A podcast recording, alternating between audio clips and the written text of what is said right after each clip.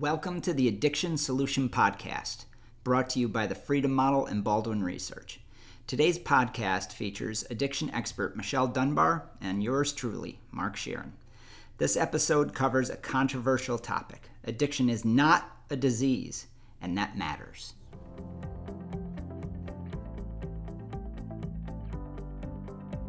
That's a that's a fairly provocative statement, and I hope we've gotten your attention uh, with that statement. Um, and the reason we start out with this is because for 30 years we've we've had parents and families and individuals calling for a solution, and they they explain how uh, they've had no satisfaction with treatment. Um, they know the relatives who've died after they've gone to treatment um, or AA, and they're wondering why it doesn't really make any sense to them. And so 30 years ago, we started looking at that. We, meaning me, um, myself, uh, Jerry Brown, Michelle Dunbar, uh, Steven Slate, and the whole crew of people that work at our retreats. But we started looking at this and, and seeing that uh, treatment, in fact, is harmful to people, that the 12 steps is not the, the paradigm that's the most successful program in the world as it's touted to be.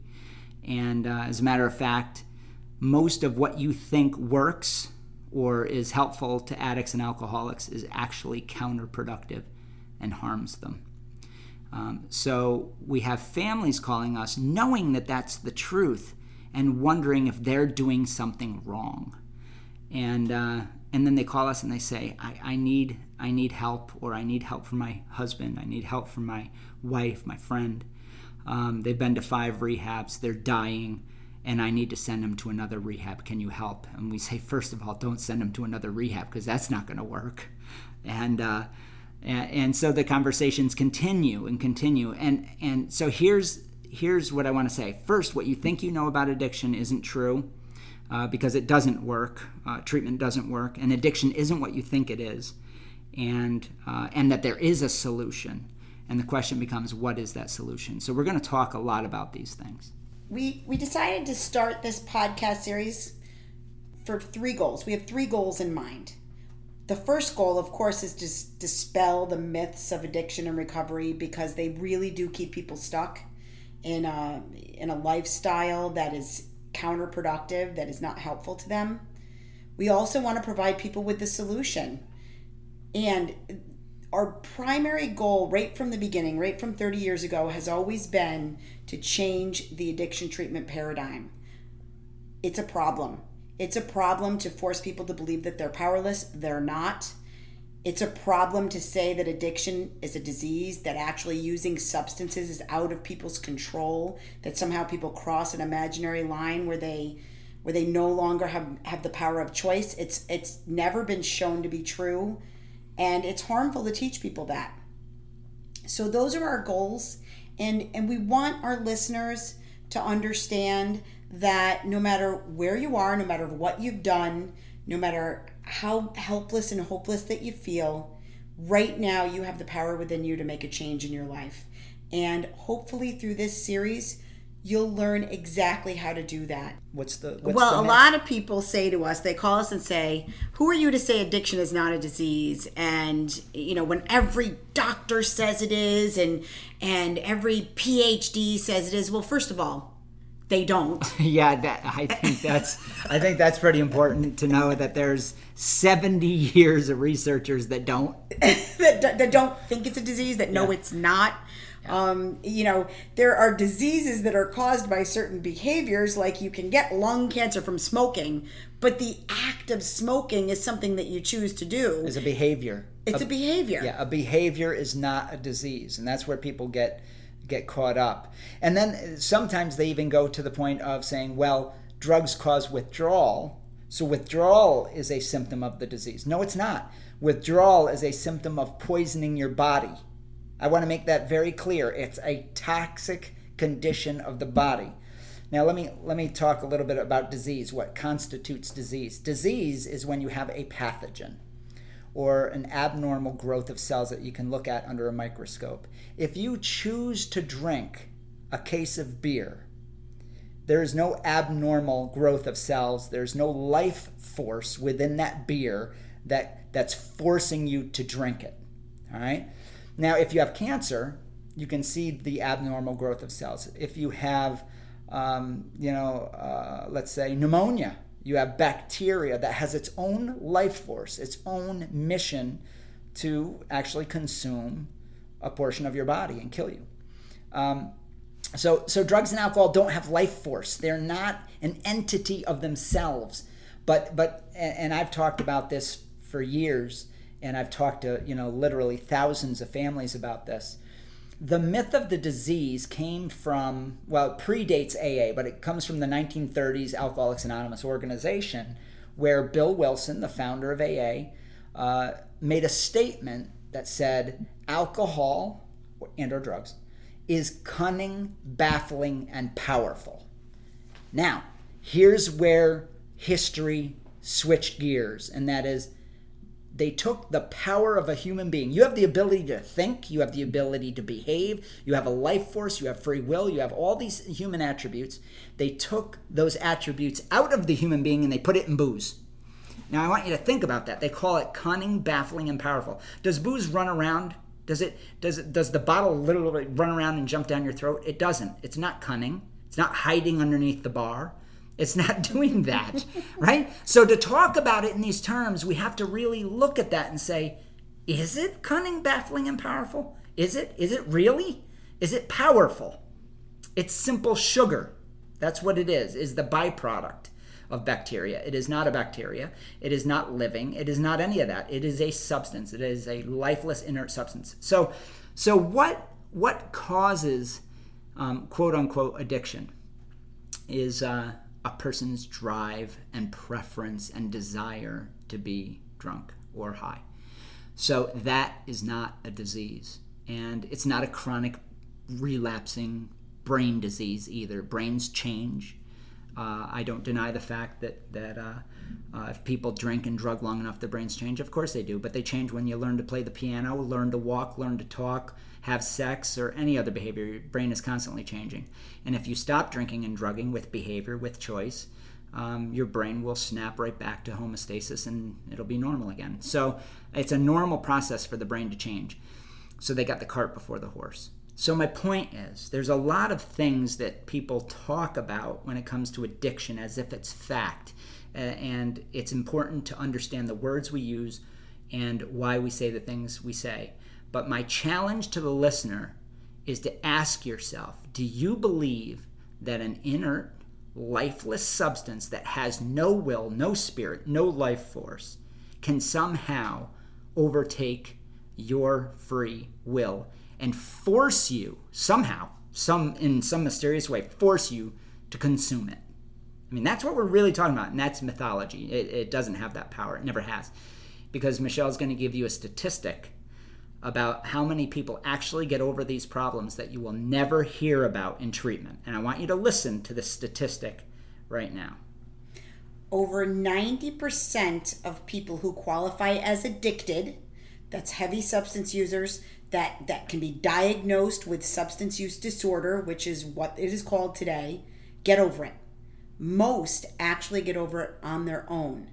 But I want to talk a little bit about feeling powerless because you know when I give that to statistic, a lot of people think, oh, now it's just a, uh, it's just a matter of will. Right. I just they get, they to, get mad. Yeah, they get yeah. mad. They're like, so so I'm basically, um, you know, I'm weak willed. Is that my problem? It isn't. It isn't.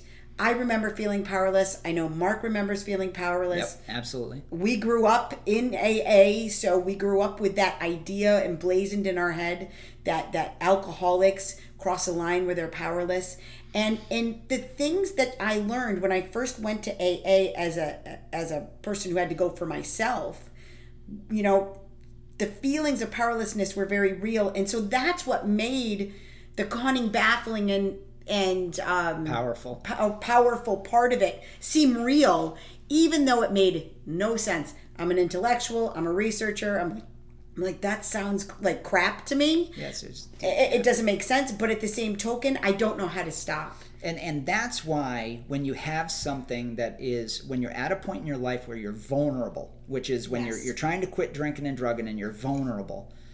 And then somebody says this thing, this this booze or these drugs are cunning, baffling, and powerful. You feel baffled. You feel like it's against you. You feel like there's two people within your own head, because you're deliberating deeply about whether you still have a preference for this drug or alcohol, um, and and so you're you're in this strange spot, um, and this idea of powerlessness is attractive because it gives an excuse. It gives some black and white reason if you don't really think about it, and you just emotionally uh, are at that spot where you are. I want to change, but I don't know. I feel powerless. When you're in that state um, that kind of argument, the cunning, baffling, powerful argument, sounds correct.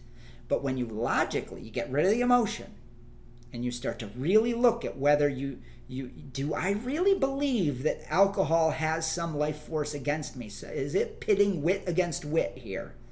That's ridiculous. On its face, it's ridiculous. Right. But when enough people are saying it at that AA meeting and they're drilling it in your head and you feel hopeless and you're at that vulnerable spot, the truth is, if somebody had walked up to me and said, Mark, you're completely capable of getting past this, you, you just need to change some things in your life. You need to really decide whether booze provides you the, the benefits you think it's providing you. You need to analyze that and spend a little time doing that. I, would have said, you know, that makes sense. And that's exactly what we do at our retreats but that's that's a whole different topic. But um, and that's what we show in the freedom model. So we picked this apart. We've picked it apart for 30 years.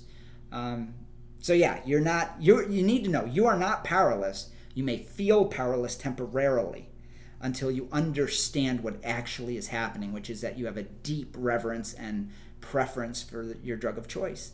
And that can change that's what's important for you to know that it can change and you can move on you can move past it and you don't have to be in a recovery centered lifestyle for the rest of your life I want you to ask yourself a question and really think about it. If you were actually powerless, I want you to think back on all the times that you used and then stopped. Just abruptly stopped. Because nobody used uses from birth and nobody uses continuously. I mean, continuous. There's always a stopping point. And the truth is, if people were actually powerless, nobody would ever stop. They wouldn't stop to go to work. They wouldn't stop to go to a meeting. They wouldn't stop to to go to sleep. right and that's that's a real important point because when you talk about powerlessness or a diseased state which are saying the same thing that's an absolute you don't get cancer halfway. You don't say i'm going to have it on payday and then when the money runs out the cancer is going to go away for a day or two. Right. you can't say like they say in aa one day at a time with my cancer. Um, you know i'm going to have it this day and this day i'm not going to have it. Diseases don't work that way. You know it's not how it works. They kill you if you lived in that sort of delusion. You would die from it. So really what we have is a belief system Right. and that beliefs are incredibly powerful because what constitutes making a human being is really your mind. That's who you are, it's what you think. So if you think you're powerless, you become it. And that's the detriment that treatment provides human beings. It hurts people by teaching them they have no power. And when you believe that, it becomes true. I look at I'm a product of the AA culture. I grew up in it, steeped in it. My parents were involved, my brothers and sisters were involved, many rehab stays. I, I've attended more than 3,000 AA meetings in my lifetime. I know the model. I know it. I taught it for years, even though I was a skeptic and thought it was ridiculous at points. But it was in that whole mission to try and prove that AA worked that I found it didn't.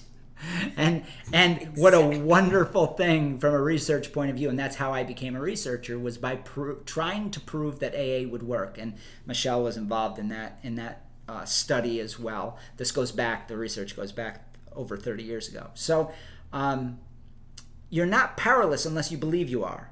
But Michelle made a great point, and that is if you were truly diseased and could not stop yourself, that once you did cross that line that they talk about, which is totally a made up concept, um, if that were in fact true, you could not stop because a disease state, as you know, can't be stopped.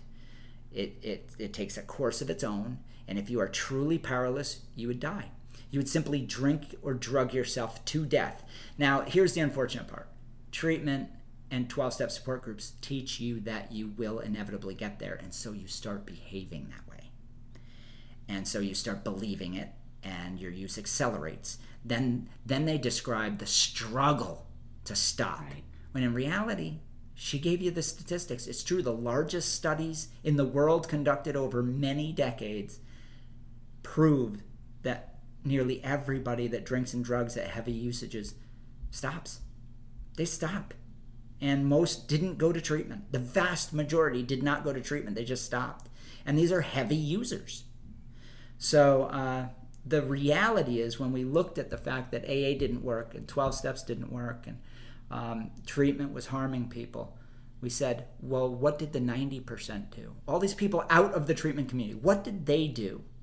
And that's really where we found out that, well, you as a substance user can simply stop if you are provided the right information.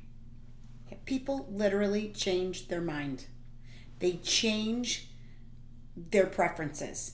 And and you know that because if you look back on your life i mean i went through even as a heavy substance user i didn't use the same substance all the time. I mean alcohol was kind of a common thread for me right, but mainstay. I, yeah that was that was what i always went back to but i i had a little a little foray into opiates you know that lasted about six months and i was i was a pretty heavy opiate user for that time i i used marijuana for a really long time for for a few years daily. We laced it with different things. PCP was the most common one. I mean, so I I started and stopped different drugs um, right throughout my substance use history with without even thinking anything about it. Right. And I think that's the experience of most heavy substance users is that, you know, we you know, and we see that in the research too, where Steve has a, a, a lot more of this research where the you know opiate users on average use opiates about five years they they remedy it in over five years. That's about what they do. Once they go to treatment and you know and they start down um down the uh the the re- revolving door that extends it. And for some people it extends it over a lifetime. And and and well, if you were to look at the death rates, the highest percentage of death and overdoses after treatment. It is. Because of the because of the hopelessness narrative and the confusion that happens in regards to tolerance. So people leave treatment, they have no idea what's going on. They they think they can use to the same levels and they die. And they assume that they're going to be a problematic user.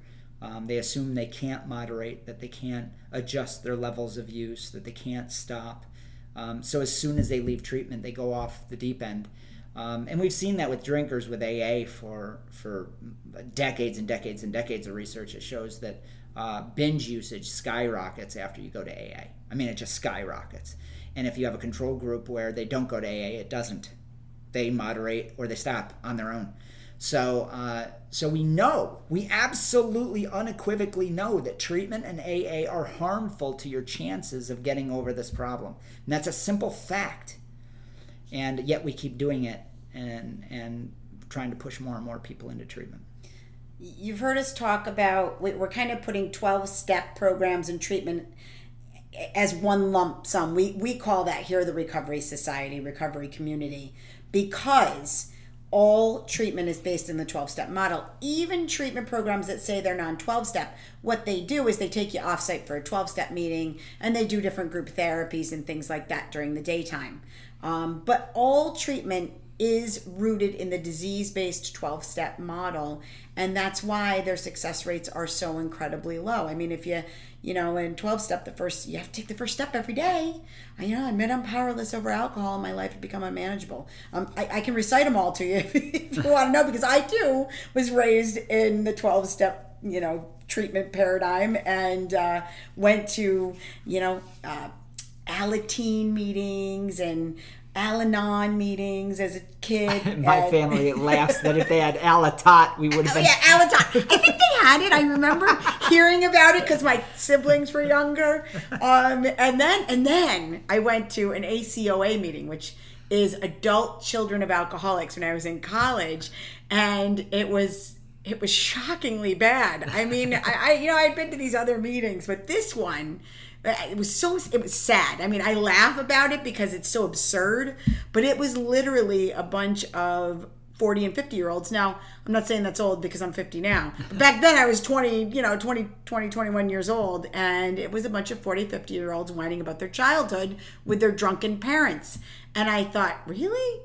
Really? I i mean and that's the thing about about aa and recovery in and of itself is recovery keeps you tied to a past that was horrible Yeah. that, that you that you wanted to get out of. So why would you want to keep yourself tied to this this past? Don't- eh, most people truly do want to move past it and move on. And and and we've seen that the truth is most people do as long as they don't go to treatment. You know the the the um rates of moving on the rates of I, I hate to use the term recovery because without a disease there is no recovery um, but they actually uh, are lower with people that go to treatment than people that do nothing at all Yeah. Uh, Michelle mentioned um, non 12 step. And I want to I want to talk a little bit about the history of non 12 step, the whole category non 12 step. Um, when people find us, when they find the Freedom Model retreats or the Freedom Model books that we have or any of the products and services we offer, they're usually searching on the internet or somewhere on non 12 step and then they find us. Um, non 12 step she mentioned doesn't mean what it once meant. W- when we started the whole non 12 step movement um, there were other organizations that predated us meaning the freedom model.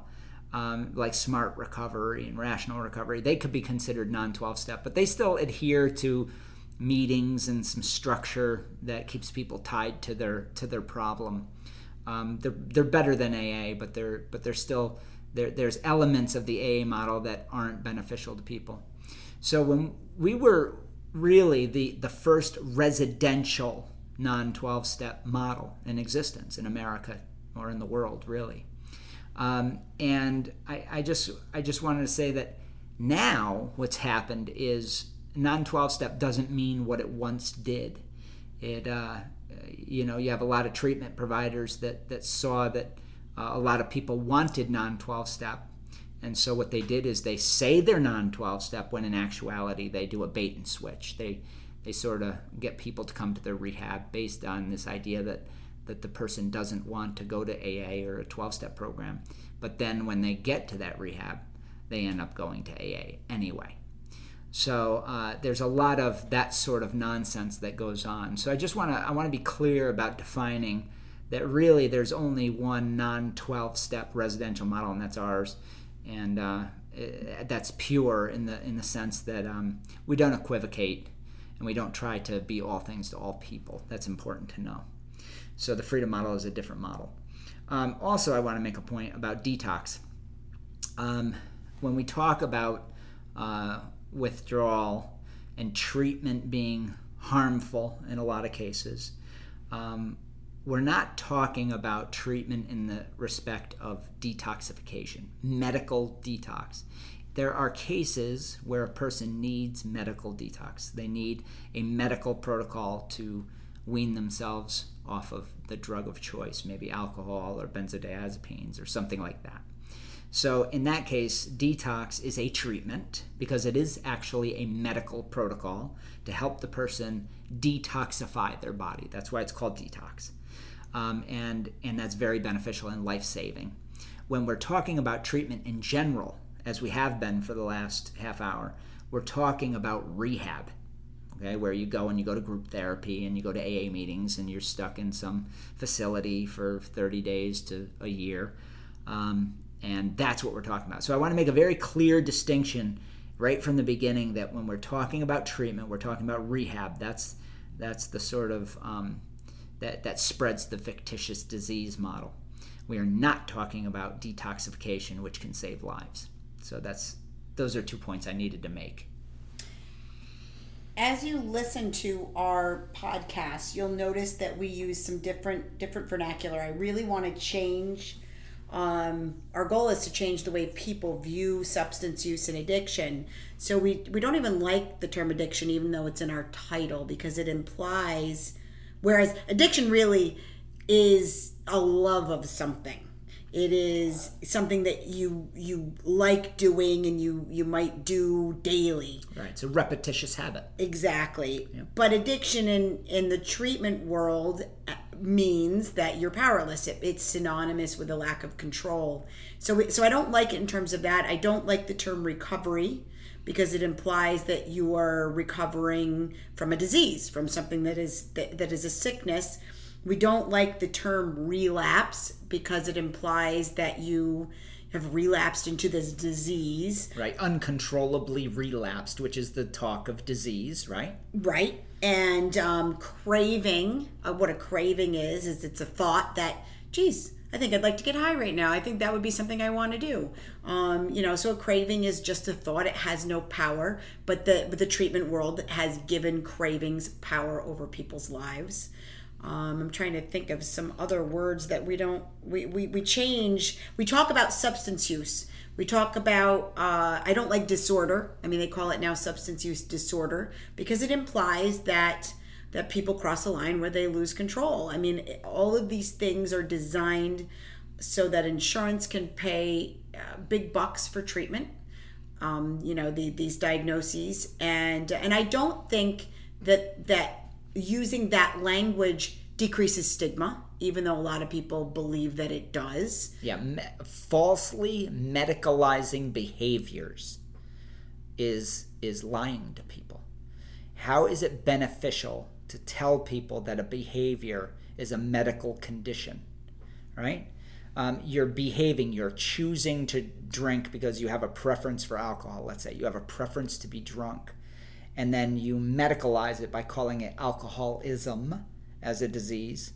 That's that's wrong. It's simply false. So the question becomes, what is the motive? And Michelle just hit on it. It's money. You know, it's a massive thirty-six billion dollar a year industry. That if you medicalize a behavior that's common, and drinking is fairly common, as is drug taking, um, you build an industry around it, and the helpers, meaning the rehabs, quote unquote, the helpers, have now a job. And it employs hundreds of thousands of people because they're now needed. If you have a disease of addiction let's say that you you believe that you do then you need a helper or somebody to treat you now in rehabs it's it's kind of funny because the way they treat you is they talk to you in group therapy and you go to AA meetings so I don't know many cancer patients that you know go to a meeting and get cured, but that's beside the and pray. I, I mean, the truth is, some people do pray and miracles do happen, but by and large, that's not the primary treatment mode. right, uh, because it's a physical ailment that you can see, and there are physical things that you can do to counteract it. There are not you know going to a meeting is is not going to stop you from drinking if you still prefer to get drunk. So the question becomes always in all cases when it comes to substances do you still like it? What do you value about it? What are the benefits of it that you find beneficial for you? And then you can um, then you can decide whether those benefits are worth it, and if there are benefits, greater benefits in adjusting your use or stopping, which seems a heck of a lot more reasonable than um, this idea that you have to depend on a bunch of treatment professionals that don't even know you to tell you to stop in some moralistic way. So, um, so yeah, that's it. Well, I, I want to. I want to look at and just have you think about for a moment the idea that uh, calling this behavior a disease reduces stigma because it is the, one of the number one um, complaints people have about about our model. And that is oh you're, you know you're just saying these people are bad people. They're immoral and they're wrong. They're weak-willed which we talked about earlier. And the truth is we're not saying that at all. And i i truly know that our approach uh, would reduce stigma a whole lot more because the stigma is not based on on you know disease or no disease. If you honestly look at it if you're somebody that that loves someone that has a substance use problem or you yourself have a substance use problem, have you felt like people weren't judging you? Of course they are. Of course they are. This is the only the dichotomy of the disease model is that you are treated, you're diagnosed with a disease, you're told that you're powerless, you're treated, and then when you relapse, it's the or relapse, go back to substance use. It is the only disease where you are blamed. You're blamed because you didn't work hard enough in the treatment model. You didn't do the things you were supposed to do, which require you to make a choice. You didn't make the choice not to use substances. So, so the treatment didn't fail you, but you failed the treatment. And let's try to apply that with any other disease. Uh, you know, Yeah, have a relapse of cancer. Most people pity the person. yeah, they're You're not you're- blamed for for kicked out of your house. yeah, kicked out of your house and and brought to jail and your license taken away and all these types of things. But but basically, you're not judged harshly because let's say you have a relapse of cancer. Maybe maybe you smoked, you got lung cancer, you quit smoking, and um, and so now you you have lung cancer. You it's eradicated. You don't go back to smoking. You just simply live your life, and then you get cancer again. Can you imagine if everybody reacted the same way? You failed. You failed your your protocol. You failed at at eradicating cancer. I mean, it's it's it, that would be awful. That would be awful Unconscionable. because it's a real disease and people know the difference. They know the difference between cancer and choosing to drink alcohol in a problematic way. They know the difference. People know it. That's why they don't react that way. No matter how many times the treatment professional says you have a disease of addiction, they would not react the same way with a genuine cancer victim. Do you really think that somebody who takes heroin is a victim of heroin? Now, that's been mainstreamed, that idea. But when it really comes down the pike, Yep. there is no pity. No. There's just blame, anger, and more controlling of that person. And it's, you know, they control the person through treatment methods, through the court system. And what fundamentally drives this this behavior when it comes to people getting high and how people react to it is really that our society does not agree with substances, using substances heavily. And there's a huge moralistic judgment associated with it. Um, so it's all mixed up. This disease thing doesn't work, the moralistic side doesn't work.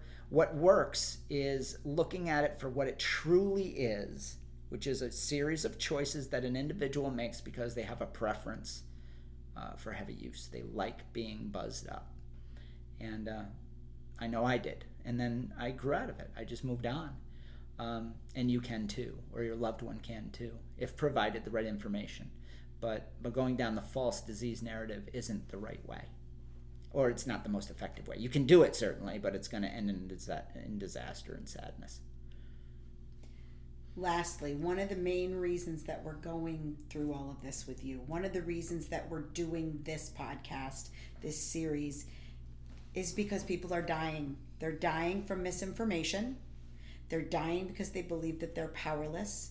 They go to treatment, uh, and the death rates go up tremendously after treatment, not just from accidental overdose, but also from suicides and car accidents. and- Accidental death. yeah, it's it's um It's unnecessary. completely completely there's a thing called learned helplessness. If you teach people they can't help themselves then they then they believe that they can't then they won't. And they will become a ward of the treatment complex the recovery society. They become a part of that. And even when when uh, people finally stop in that rehab system they're never free.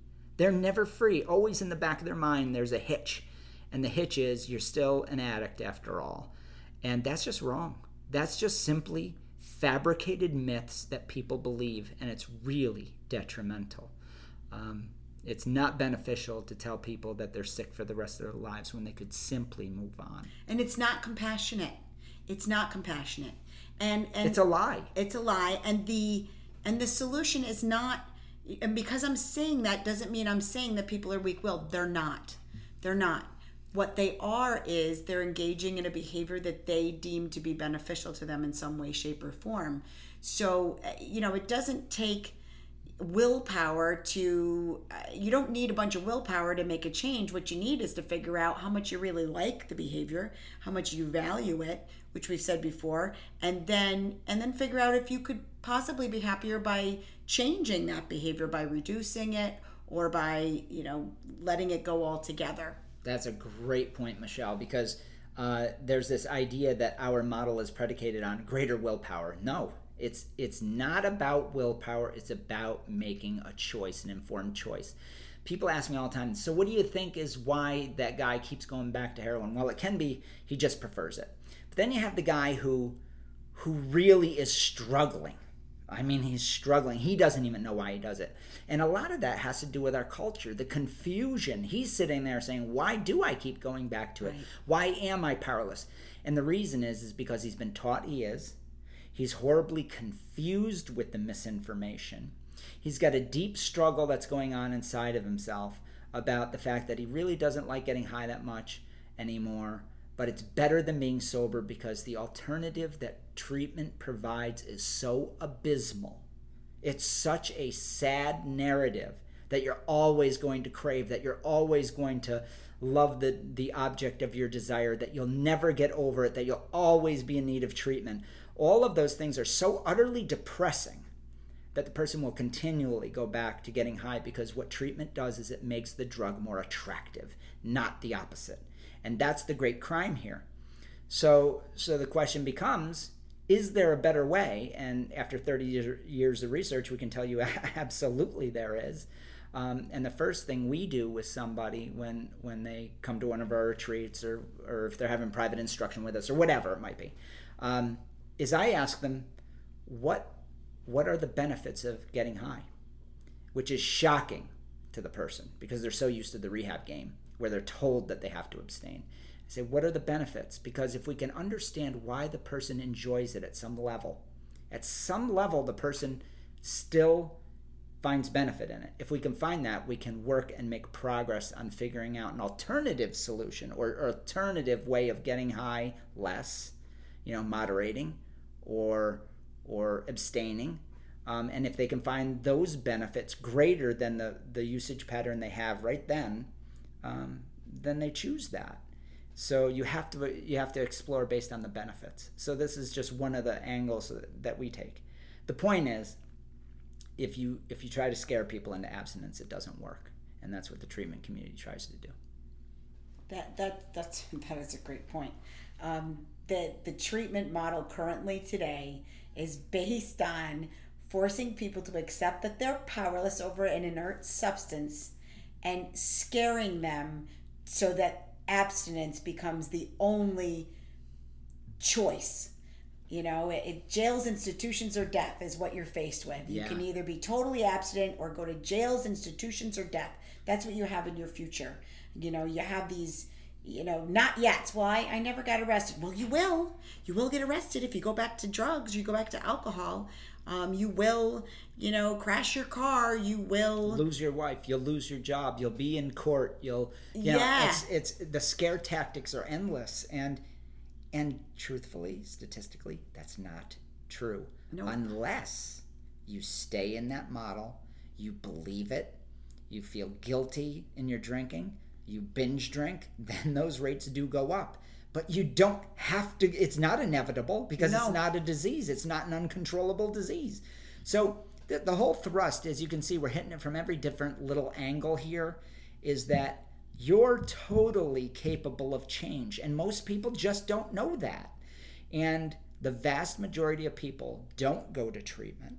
It's important to know. Luckily, thank God they don't. Uh, they're not taught this narrative to the level that somebody that goes to treatment is taught it. And consequently, they get over their problem. They move on.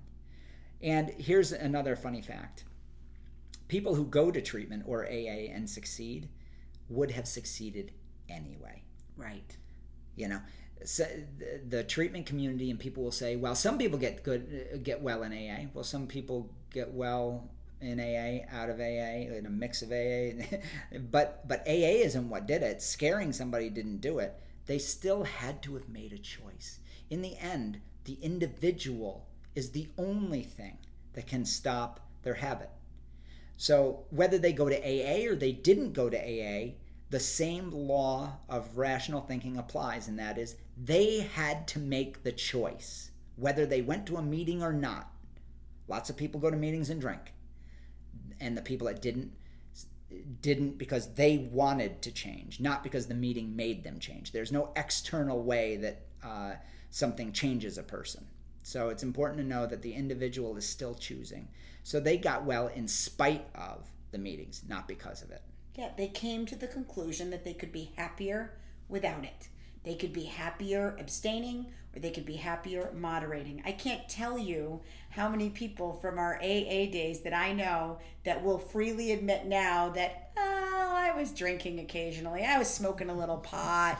I, you know, I took some pills here and there. And, you know, every time I hear it now, I think that makes sense. Yeah. You know, because because people can and do moderate all the time all the time and and you look at some 30 year AA person and just maybe they've been sober all that time but I'd be willing to bet there are a few yeah there have been a few hot toddies in there occasionally and um, and they're not not as as pious as you might think they are um, because when you look at the data the vast majority of people you know they, they don't completely abstain forever and ever right. and ever and a lot of people you know it's it's pretty onerous to go uh, if you if you're somebody that's gone to meetings and Mark and I went to several. Mm-hmm. Um, we we were and we sponsored literally hundreds of people. Um, it's when you come back from a relapse. Oh God, I mean, you know, talk about lack of compassion. Yeah, guilt mongering and shaming. Oh, oh it's, God, it's horrible, horrible. It, which by by the way makes drinking that much more attractive, or doing drugs that much more attractive when you're faced with you know the consequences of of you know when one drink to, to someone equals a hundred drinks um you know you might as well take a hundred drinks. Yeah. Yeah. The mob mentality of of aa in the treatment community is brutal. It always has been. Um, so i i want to end this this podcast on a on a positive note. We've talked about a lot of things fairly quickly and it might seem like we have an axe to grind with treatment or with AA.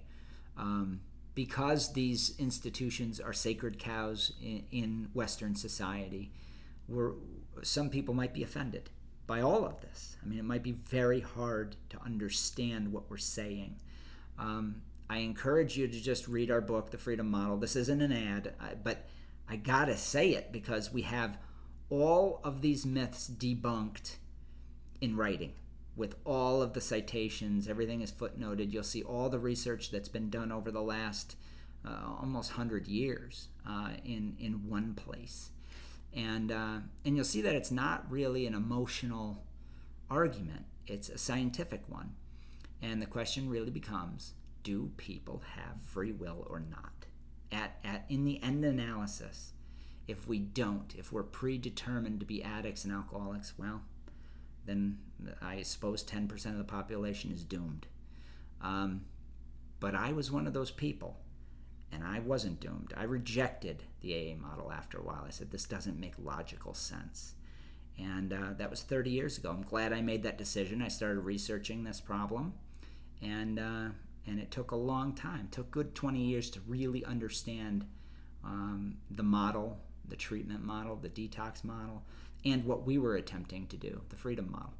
So you can be free, you can change your preferences for drugs and alcohol, you can moderate irrespective of what drug you're doing. Uh, or how bad your habit seems to be. I've seen some of the absolute heaviest users moderate and have fantastic lives. I've also seen them abstain. I'm not a proponent of abstaining, moderating, or heavy use. That might sound like I'm confusing you. My point is, I don't I don't give credence to any option above the other. I'm not telling you to moderate. Our model doesn't say to moderate. It doesn't say to abstain. It doesn't say to have heavy use. What we say is you get to choose what you feel is best for you because you're an autonomous, free thinking adult or adolescent or whatever, but individual.